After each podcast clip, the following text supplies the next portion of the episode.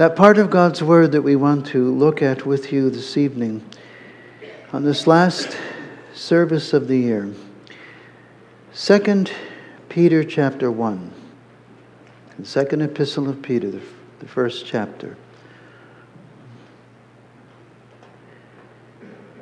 Simon Peter, a servant and an apostle of Jesus Christ, to them that have obtained like precious faith with us, through the righteousness of God and our Savior Jesus Christ.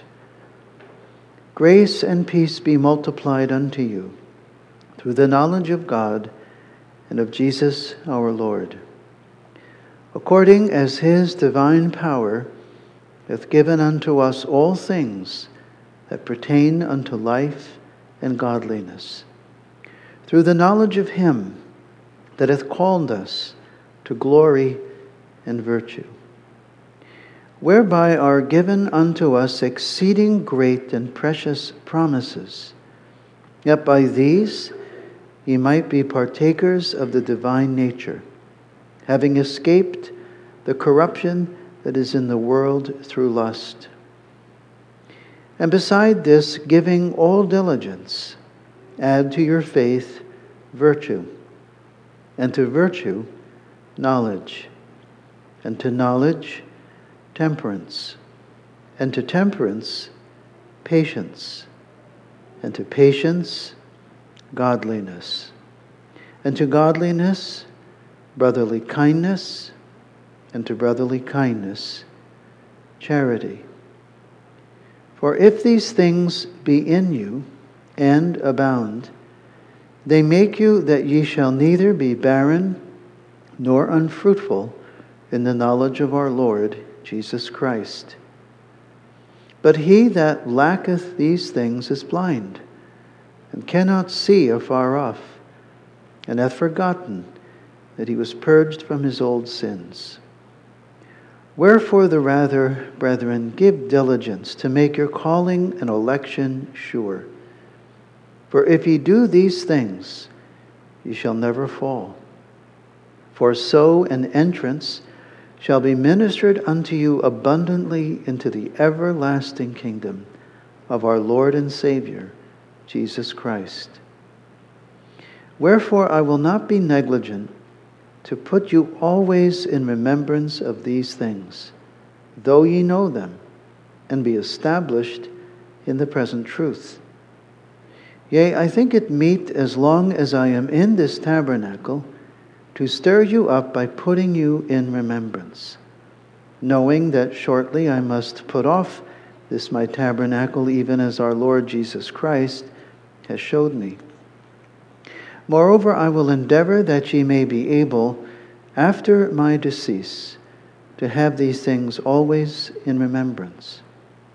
For we have not followed cunningly devised fables when we made known unto you the power and coming of our Lord Jesus Christ, but were eyewitnesses of his majesty. For he received from God the Father honor and glory when there came such a voice to him from the excellent glory This is my beloved Son, in whom I am well pleased. And this voice which came from heaven we heard when we were with him in the holy mount we have also a more sure word of prophecy, whereunto ye do well that ye take heed, as unto a light that shineth in a dark place, until the day dawn and the day star arise in your hearts. Knowing this first, that no prophecy of the Scripture is of any private interpretation. For the prophecy came not in old time by the will of man but holy men of God spake as they were moved by the Holy Ghost. New Year's Eve has traditionally been a time of reflection, a time of looking back. And even the world, in a, albeit in a somewhat fading manner, recognizes this. The song that is most often played on New Year's Eve, Auld Lang Syne, is a Scottish ballad which basically emphasizes reminiscing, remembering.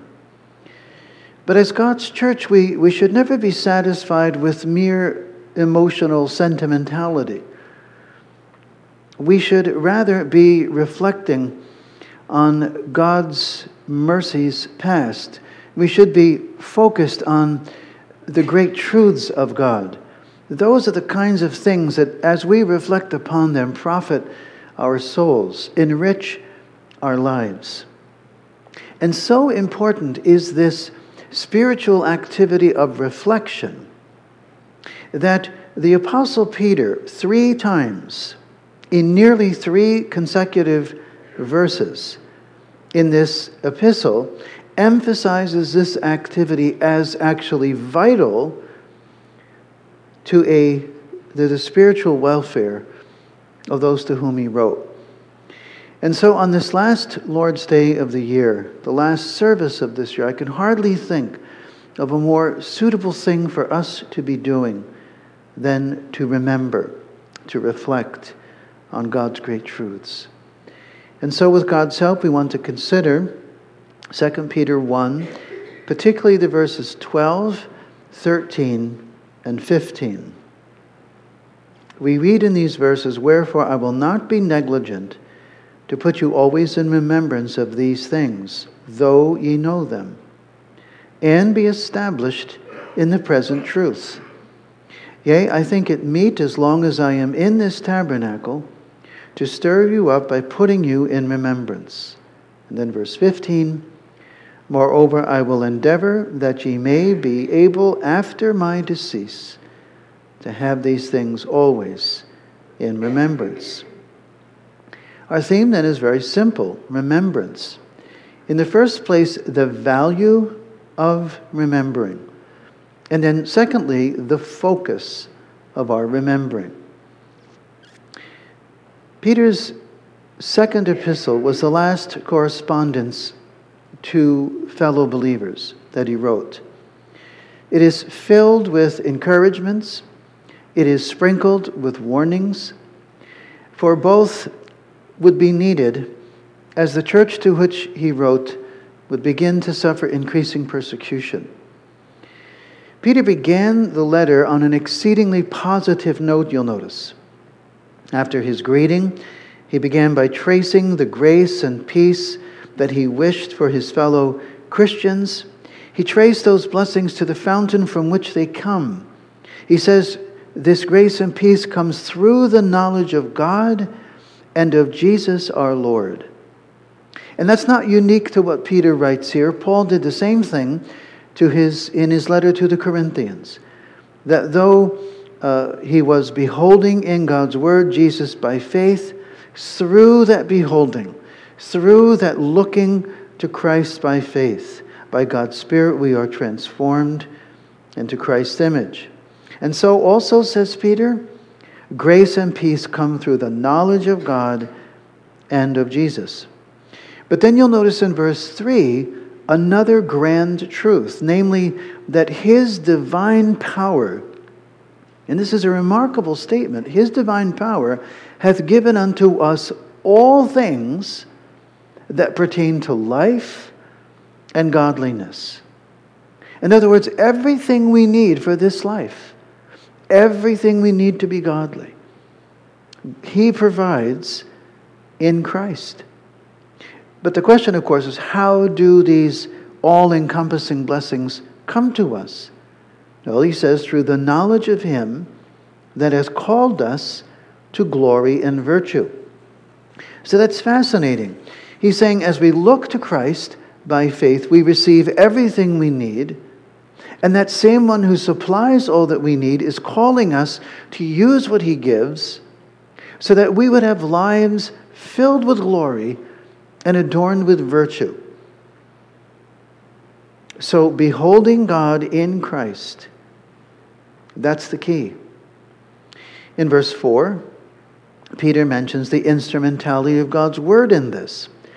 He says, Whereby are given unto us exceedingly great and precious promises, that by these ye might be partakers of the divine nature, having escaped the corruption that is in the world through lust. So, beholding God, seeing God by faith through His Word, clinging by faith to His promises, those are God's choice means for spiritual growth, for maturity in the faith, for fruitfulness in our life. And those are key lessons to take with us into this new year. But then in verses 5 through 11, Peter turns and applies all this to practical matters. So he says we are not just to believe in these great and promise, great and precious promises, but to use them. To use these great blessings given to us. And then we're going to return to this later, but look at the list presented in 5 through 7. These truths, these promises, prayerfully cultivated, will, with God's blessing, produce even more fruit and fruitfulness in relationship to our Savior. We will grow closer to our Savior the more we make use of the blessedness, the blessings He gives. He says, on the contrary, lacking this exercise of faith and the accompanying fruits that go with it, those are symptoms, he says, of spiritual blindness.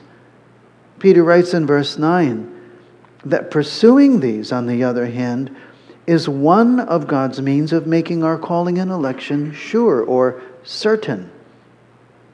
And he is saying, if you do these things, you shall never fall. These are remarkable statements, statements we are not accustomed to hearing or even thinking in these terms.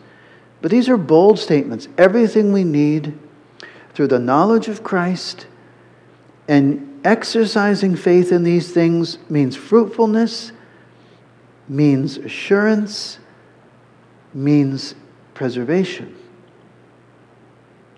Now, as far as salvation, so, so we don't get the wrong idea, as far as the way to be saved, Christianity is not a religion of works.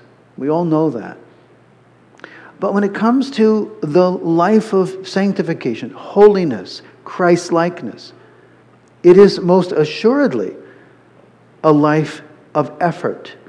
In other words, when God saves us by one sided sovereign grace, he fully expects us and empowers us to use that grace to build a life of sanctification, not apart from the Spirit, but under the teaching and power of the Spirit.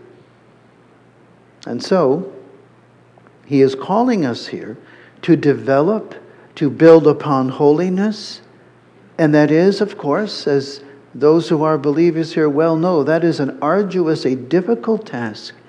But he supplies both the means, his precious word, in which we find his dear Son, but also he provides the motivation and the power through his blessed Spirit.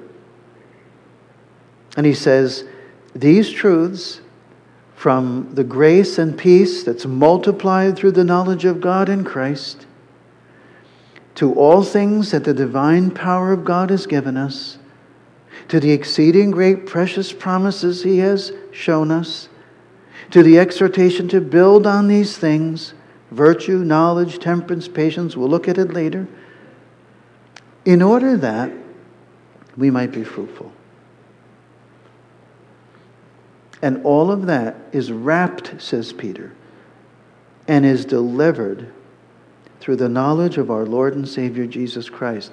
I think we can see then, just from these opening verses alone, that Jesus Christ is not only absolutely essential to salvation, but that it pleases God that through His Son, literally everything we need, everything we could ever want in the Christian life comes through Him to sinners like us. It's all in Him the Spirit empowering and motivating, the Father sending and blessing, but it's all through Him.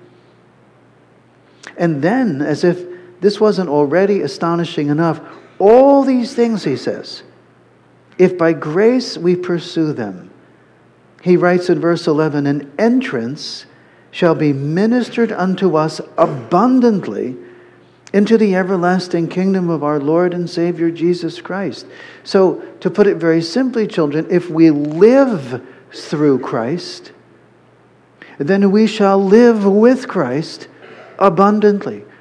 It is the picture is as if we were standing at, at the gate of heaven and the gate is wide open, an abundant entrance. There will be no doubt about your entrance. If you are living your life focused on Christ, living out of Christ, and upon these precious promises.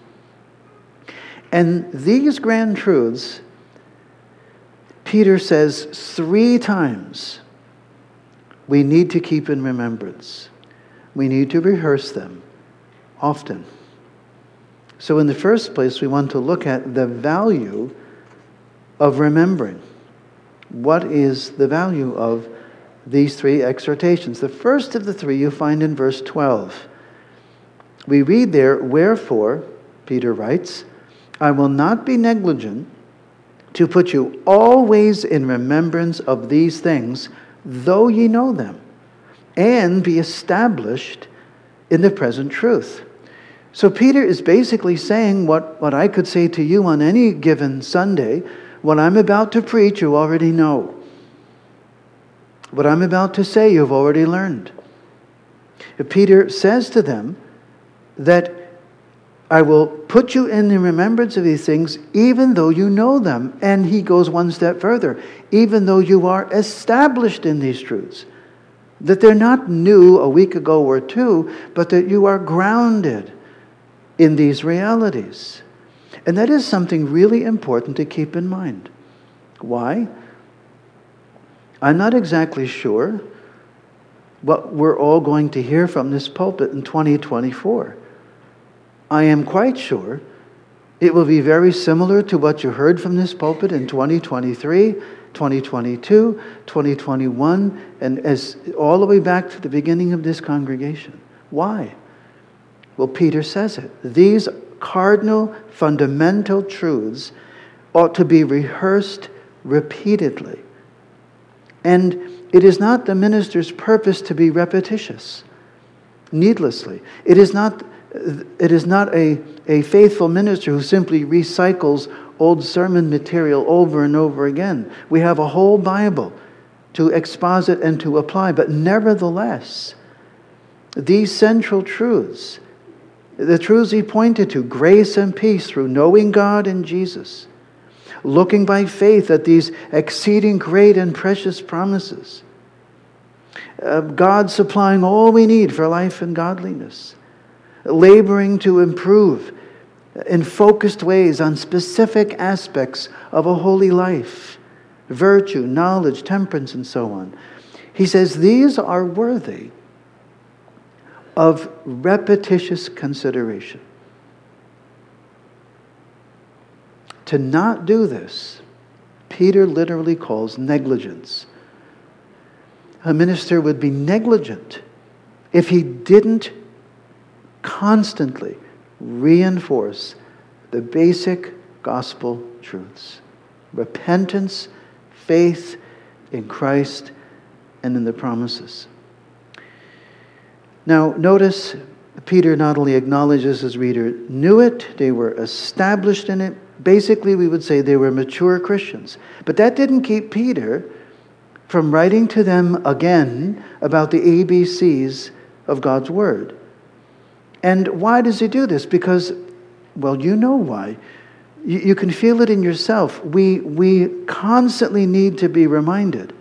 Reminded to set our affections on things above, not on things on this earth. We need to be consistently pointed to Christ Jesus and to be reminded of the importance of being in the Word, reminded of the absolute joy in God in living a godly life and how fruitfulness spiritually pleases the Lord. And so, with God's help in your prayers, may every person who occupies this pulpit, teaches in the classrooms, leads Bible studies, let's not neglect these key truths pointing to Christ the importance of the Word, reminding each other of the need to be holy. Paul would write to the Corinthians, and so we also should be reminded to preach nothing but Christ, Jesus, and Him crucified. It is all in Christ and in His cross. And so we hear, yes, about warnings. Peter's going to write warnings later in this letter. Jude's whole epistle is basically a warning. But nevertheless, it's the whole Word of God the whole counsel of God that gets compressed by God into the gospel. And yes, we need to be reminded of the glories of the world to come because we can so easily forget there is an eternity. And yes, there should be something in messages for you, boys and girls, for you, young people. Invitations and warnings to unbelievers, instruction and admonitions for everybody. All of that. Thanksgiving, faith, repentance, joy. In other words, the focus in this coming year ought not to be well, what new thing are we going to hear? What novelty will the minister come up with that, that we've never heard before? The focus is not on how gifted is this speaker and how eloquent is that speaker. No, but the basic truths, the fundamental truths of God's Word, that is our basic meal. That is what we live on by faith. And that is the foundation upon which God builds, like Peter describes, the foundation of Christ, all the necessary elements that comprise a holy life. So, okay, that's, the, that's what this passage is saying. Now, let's take a moment and personally reflect on this for ourselves. What are you looking for in this life? Whether life means creating your own joy or purpose or meaning, or trying to find joy and purpose and meaning, meaning in the people around you? Do you seek fulfillment perhaps in what you are doing, in what you are studying? If you want help to answer these questions, try the following question as you look back over 2023, and I know that's a long period of time, what are the highlights of this past year? In other words, what events, what persons, what milestones were meaningfully to you? And the reason we ask this question, the answer to those questions, will tell where your heart has been, what your treasure is. It's a good time tonight is to reflect and to do so personally. But also to reflect as a, as a couple, as a family, as friends. To ask each other what really meant a lot to us in this past year. What were the highlights and why were they so? And there's nothing wrong with recollecting things like the nice time we might have had with our family or friends, or remembering perhaps important or meaningful milestones in your life, remembering the trials you passed through, the accomplishments you're able to do. Nothing wrong with that, but that's not really what I asked. What were the highlights? What sticks out the most? And then my second question is where is the Lord in that list? Is he anywhere in your review of the highlights of 2023? Can you remember times when you had personal interactions with God and His Word? Personal evidence of His mercy in your life, His accomplishments in your life. So let's get even closer to, to daily life level. Did you see God in perhaps the newborn that He gave you this year or the birth of a grandchild? Did you associate Him with the calling in which He preserved you and helped you in this last year? Do you see God and did you acknowledge Him in whatever accomplishment you were able to achieve? And, and don't say you have just because you know you ought to say that. Is it really so? Was Jesus really an integral part, a central figure in 2023 in your life? Or if you're totally honest, was he just more or less an afterthought? As someone that you would speak to or consider once in a while.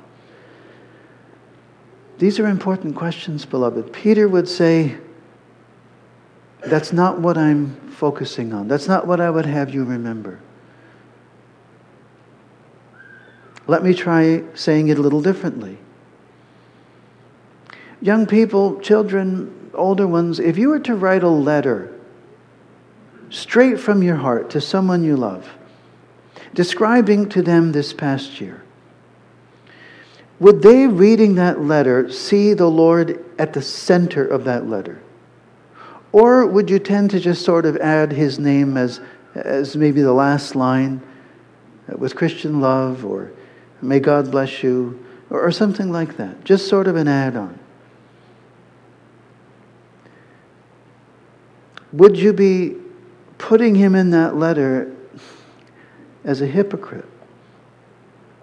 That even though you say he was central to your life, as you look back with God's help, it really wasn't so. That basically, for the most part, you resemble the psalmist when he said, God is not in all their thoughts.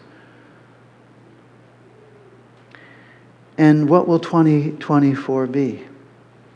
Will it be more of the same? Or will it be different? before you think, well, I certainly want things to be different and I'm resolved to do this and to do that, just a minute. Did you ever wonder why in Revelation 22 11, God says, "He that is unjust, let him be unjust still. He which is filthy, let him be filthy still. And he that is righteous, let him be righteous still. And he that is holy, let him be holy still." Why did God put that in there?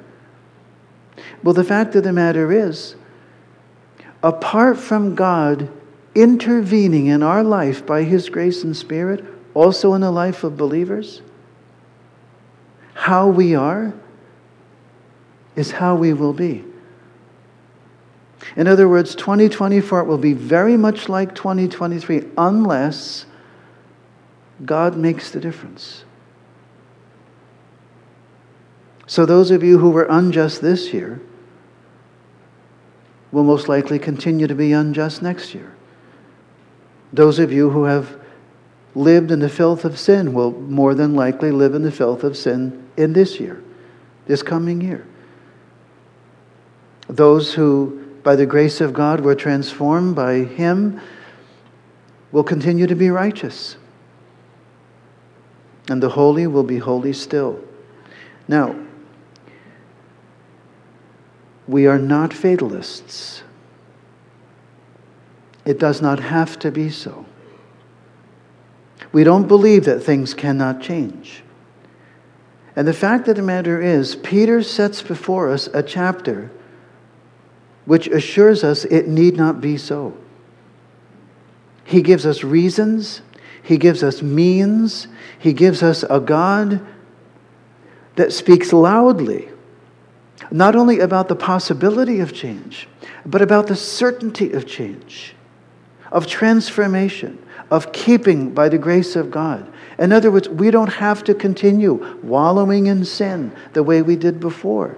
We don't have to continue a life of backsliding and spiritual drowsiness, which perhaps we've settled into. It doesn't have to be this way.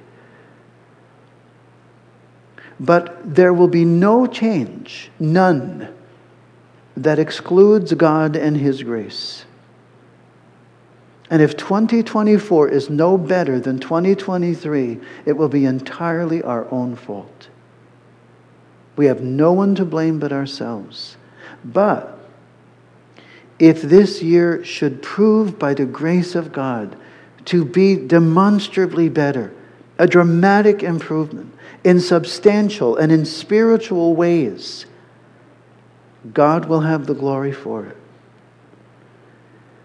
And as if to, to emphasize the important role there is for remembrance, P- Peter follows verse 12 with this in verse 13. Yes, he says, I think it meet, I think it appropriate, as long as I am in this tabernacle, in this body, to stir you up by putting you in remembrance. So, in other words, it's appropriate for me. It's fitting for me to do this. How long are you going to do this, Peter? Till I die. My task, says Peter, is to stir you up by putting you in remembrance of these very things. Now, something needs to be said at this point, which is important. I'm sure all of you are familiar with the term, the expression, Sunday Christians. These are people who go to church on Sunday, maybe once, but aside from that,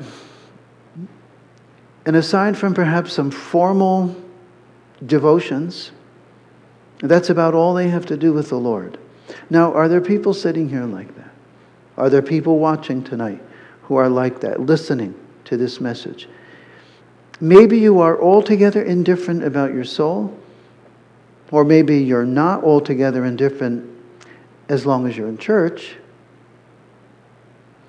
But I truly hope that you are not the kind of person, and pardon me for using this expression, who thinks that lightning strikes only in church. That for the rest of the week, you either neglect your soul altogether or you engage in heartless, thoughtless, so called devotions. Put another way, if every day of the week is entirely different than Sunday, if the only day you are really seeking God or reading His Word, then you're in greater danger than you realize. You are not in a good way at all. I remember years ago when we lived in Grand Rapids, they had what was called the, the Saturday um, outreach to the neighborhood. We'd go around, pick up children, and you'd, you'd bring them to a place, uh, to the church, and you'd, you'd have an hour with them. You know, teach them Bible histories and all that. And then you take them home. And, and it was so very depressing. Why?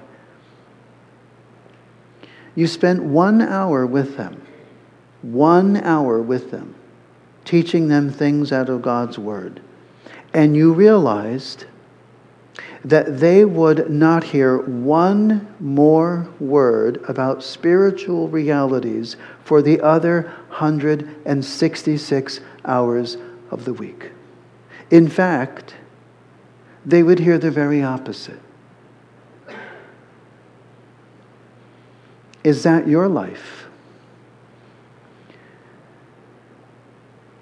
Hearing the grand truths of God and His Word on the Lord's Day maybe even being somewhat affected or moved while in church. But then, the very minute the sermon is over, the service is over, the rest of the rest of your week, other words, other thoughts, other interests enter your mind, crowd out everything you've heard. If that's you, you are tempting God by expecting more from Him on the Lord's Day, as if He has to accommodate His work of grace to your spiritual laziness. Peter says, As long as I'm in this tabernacle, well, I can no longer pledge that to you, beloved. As it long as it pleases God to have me here before we leave, I will try with God's help. And will very much need God's help, endeavoring to put you in remembrance of these important truths. When we visit you in the hospital, when we're with you on family visits or personal visits, when His providence brings us together at other times, but now I recognize my time is limited. There's an end. But God's time is not limited. He remains here with you. In verse 14, Peter lets us know that he believed when he wrote this that he didn't have much longer to live. In verse 14, he says, Even as our Lord Jesus hath showed me. What did Jesus show Peter, boys and girls? That he would die by means of crucifixion. And so history tells us he did. But he says in verse 15, as if prompted by the Spirit, thinking about the fact, I'm going to die soon, he says, Moreover, I will endeavor, I will try, that ye may be able after my decease to have these things, and there it is again, always in remembrance. So Peter is saying, I'm going to use means, whatever means I have at my disposal. This epistle is one of them. That even after, even after I die and I'm gone and others have taken my place, you still have the Word of God. And I'm going to include this letter by the Spirit of God that even after I die, you're going to be reminded by what I've written of these absolutely central and valuable truths. You're going to have Christ sent before you always. To have these things always in remembrance. And I would say at the end of this year, beloved, how we ought to thank God that not a single Sunday the doors were locked and guards were standing there keeping us out, threatening us. That not a single Sunday the Word of God hasn't been in our hands and in our homes, in our classrooms, and in our churches that He's given to us, that He's left for us these exceeding great and precious promises. Teachers to instruct us, parents to guide us. So many means, more than any generation has ever had, to keep these things in remembrance. I do a fair amount of, um, or have done, fair amount of counseling with so many of you young couples who, who are getting married or have gotten married. And part of the, the questionnaire that we give you, just to kind of see where you're at, what's the difference between entertainment, recreation, edification? Most of you know the difference. Entertainment, well, it's downtime, it's chilling out, it's, you know, doing something for, for fun uh, edific- uh, um, recreation, you know, taking care of our bodies, going on a hike, uh, exercising, working out, whatever. Edification, what builds the soul, what builds the spirit, what, what is God centered, word centered. And then he asks you, what's the percentage of each? Not always the most encouraging answers. God put these things here for us. He preserved them here for us. What are we doing with our spare time? What are we doing with those huge opportunities to be so grounded in these truths? Not just for this life, but to prepare us for the world to come, for an eternity. And are we spending tons of time may I say it this way, wasting tons of time on things that when you look back on them have no value whatsoever in preparing you for glory. I would say much of it is preparing you for the other place, tempting you to go away from the paths of God. Why? just because it's there, just because it's available, just because everybody else is doing it? Is that how we order our lives? No, three times. Remember. Remember. Remember. These things, always in remembrance. These truths, these ideas, this has lasting values, which is why talking about these things to each other, teaching these things to our children, to our grandchildren, to one another. This should be a priority. You know, the finest buildings, the nicest homes, the, the, the most gleaming skyscrapers, they're only lasting if they're preserved. Over time, they decay. And that's true about everything in this world, except what is from God. So let us ask ourselves the question tonight are we concentrating our time and attention, our hearts, on the things which have lasting value or on the things that are passing? Things that we're going to leave behind when we die.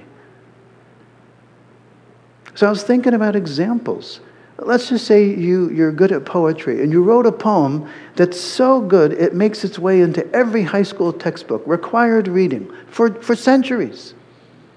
Or let's just say you wrote a song and it, it made the, the top 40 songs in the country.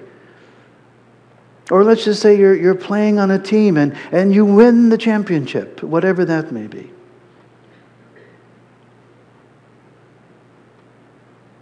If the home that you built is fitting to be on a cover of a, a Better Homes and Gardens, or your car or truck is so nice it could make the front cover of, you know, Road and Track magazine. Of what value would any of that be if you lose your soul? What difference does it make? Really? If the ideas we retain, we remember, we live out, we promote, if those things are after God's thoughts, after God's word, that's what's value, valuable. And that's what's worth retaining and repeating, not just for weeks or years or a lifetime, but for generations. These things abide. And that is why especially my young friends here, don't always reach for the easiest thing to read or the easiest podcast. Search out the treasures of wisdom that have been left to us from insightful, godly persons whom God raised up over the centuries. And it's like anything else, it takes effort, especially at first, to get used to exercising our mind in some of these deeper works of God. But resolve in this coming year to read more in this year than the last year. And not just in terms of the amount of reading, but especially in terms of the quality of what you read.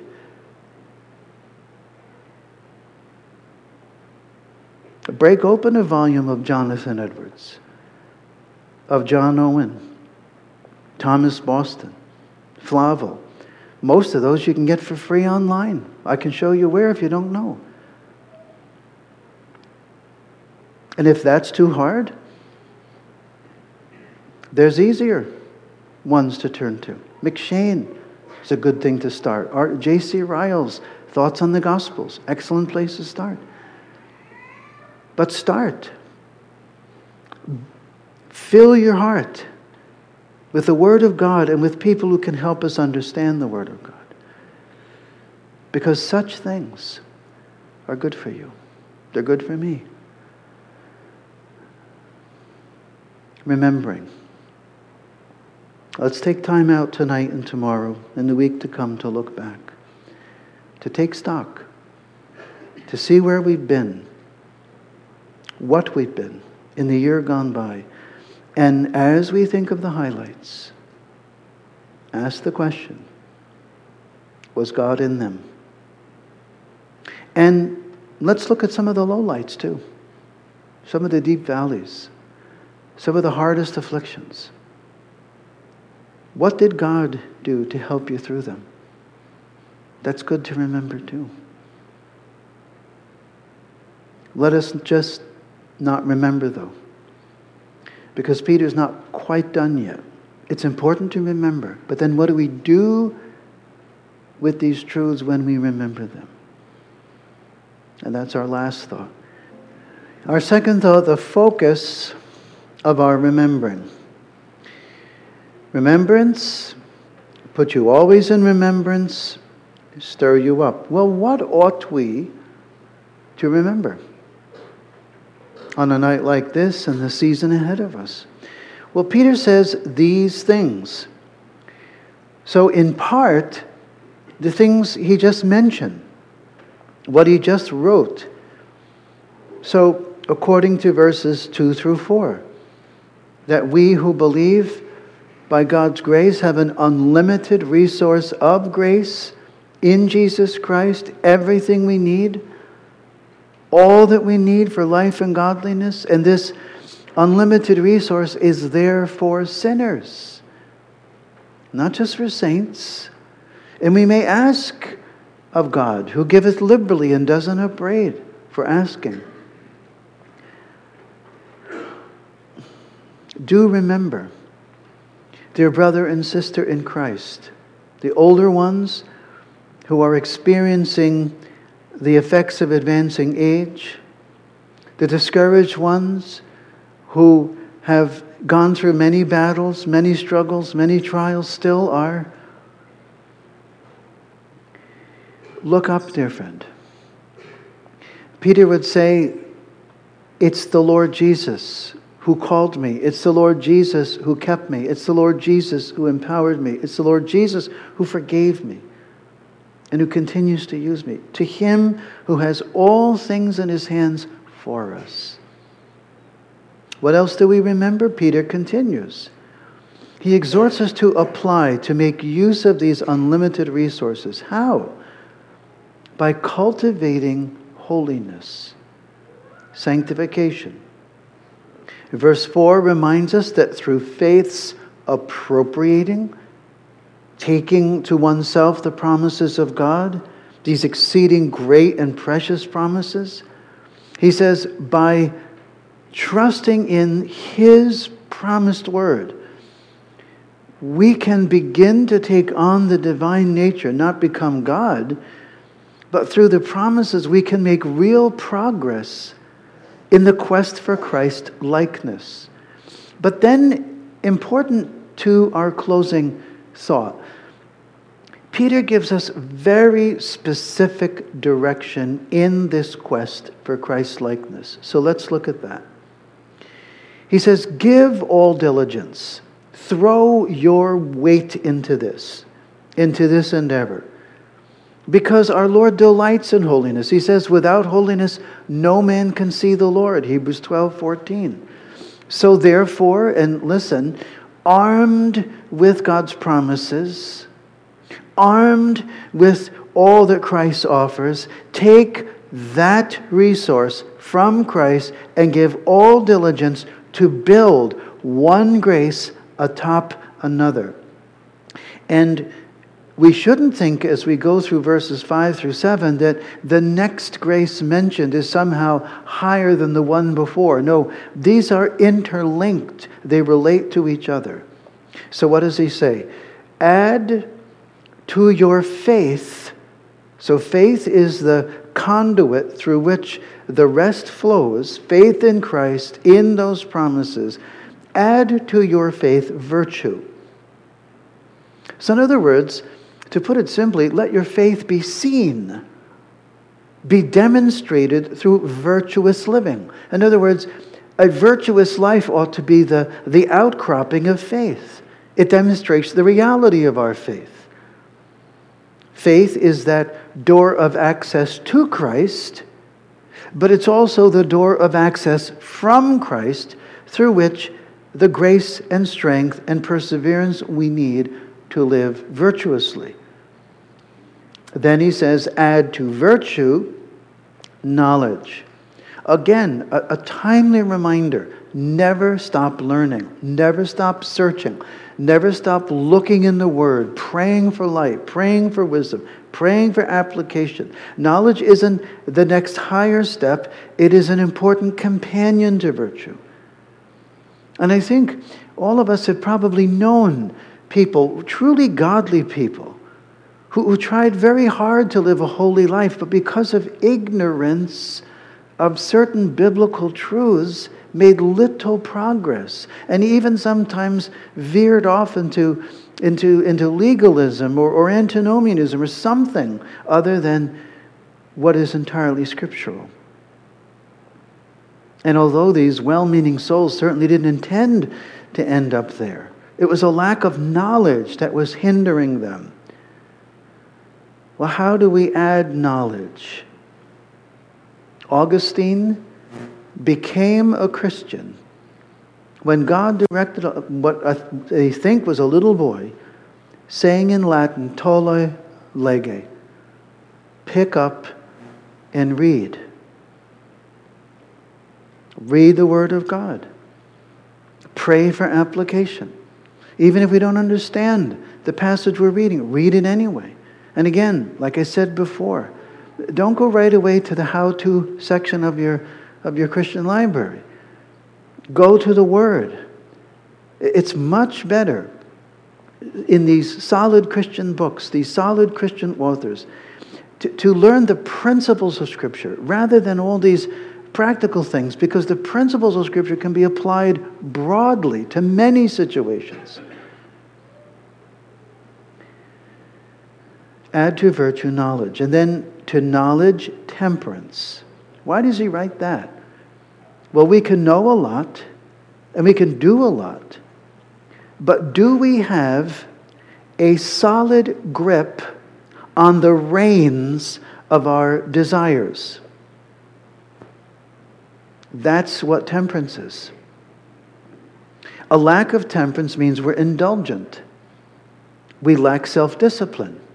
We lack self denial.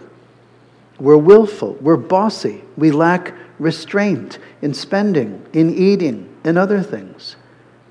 You see, we could put it this way temperance is the dividing line between being a man under God's control and a person who's out of control.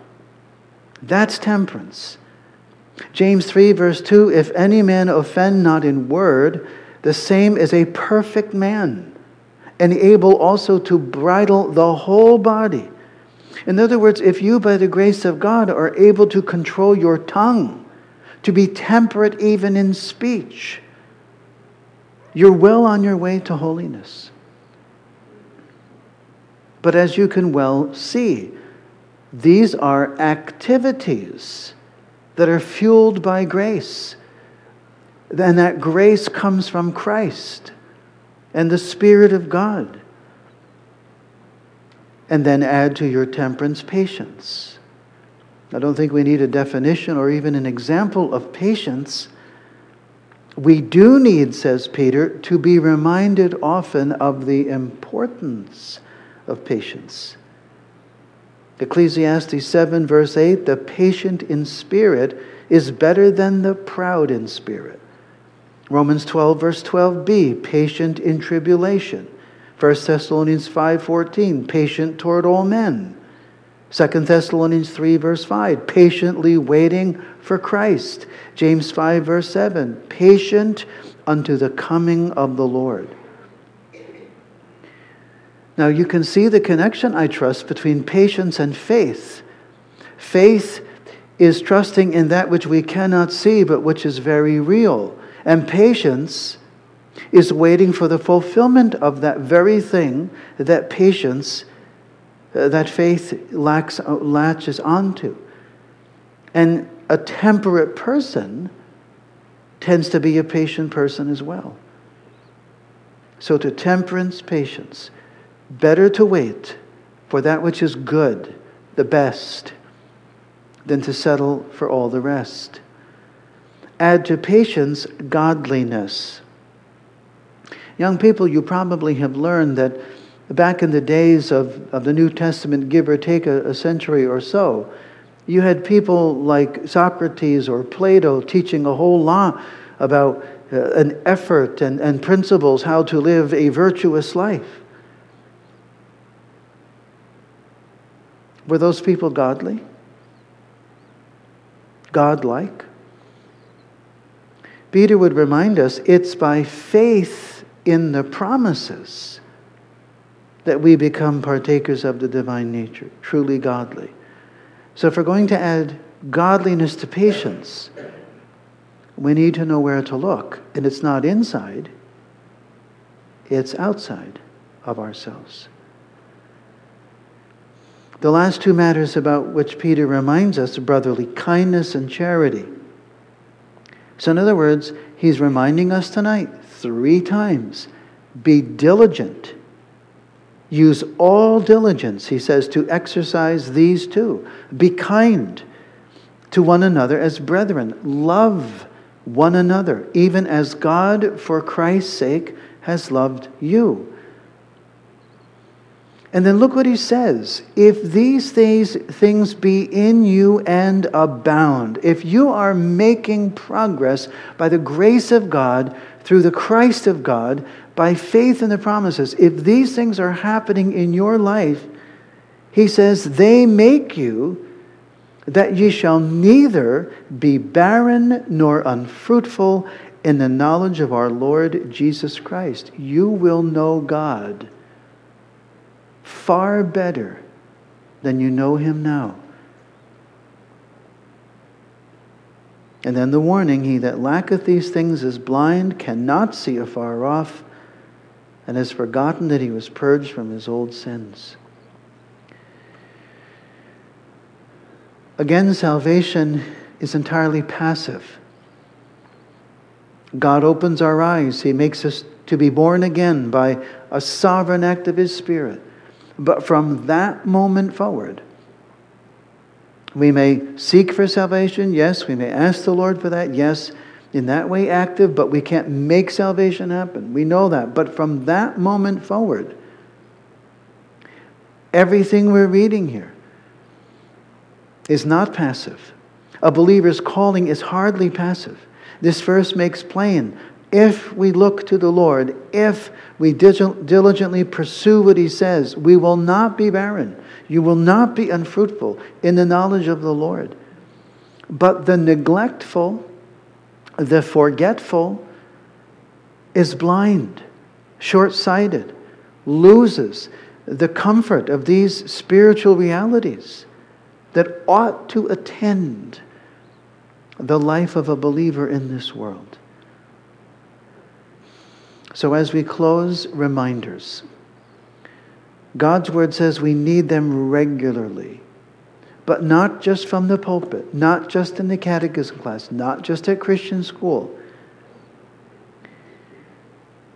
Stirring up one another is found in chapter 113 of this epistle and chapter 3, verse 1. Stirring up one another putting each other in remembrance, and to do so without offense, exercising the graces that we read here love, patience, forgiveness. So look over this past year, not just the temporal, but especially try to remember and profit from spiritual lessons that God is teaching you, spiritual truths that He's imparted to you. The wealth found at the beginning of this chapter, giving all diligence to apply that to God's call for holiness. Remember, therefore, how thou hast received and heard, and hold fast looking unto Jesus. Amen.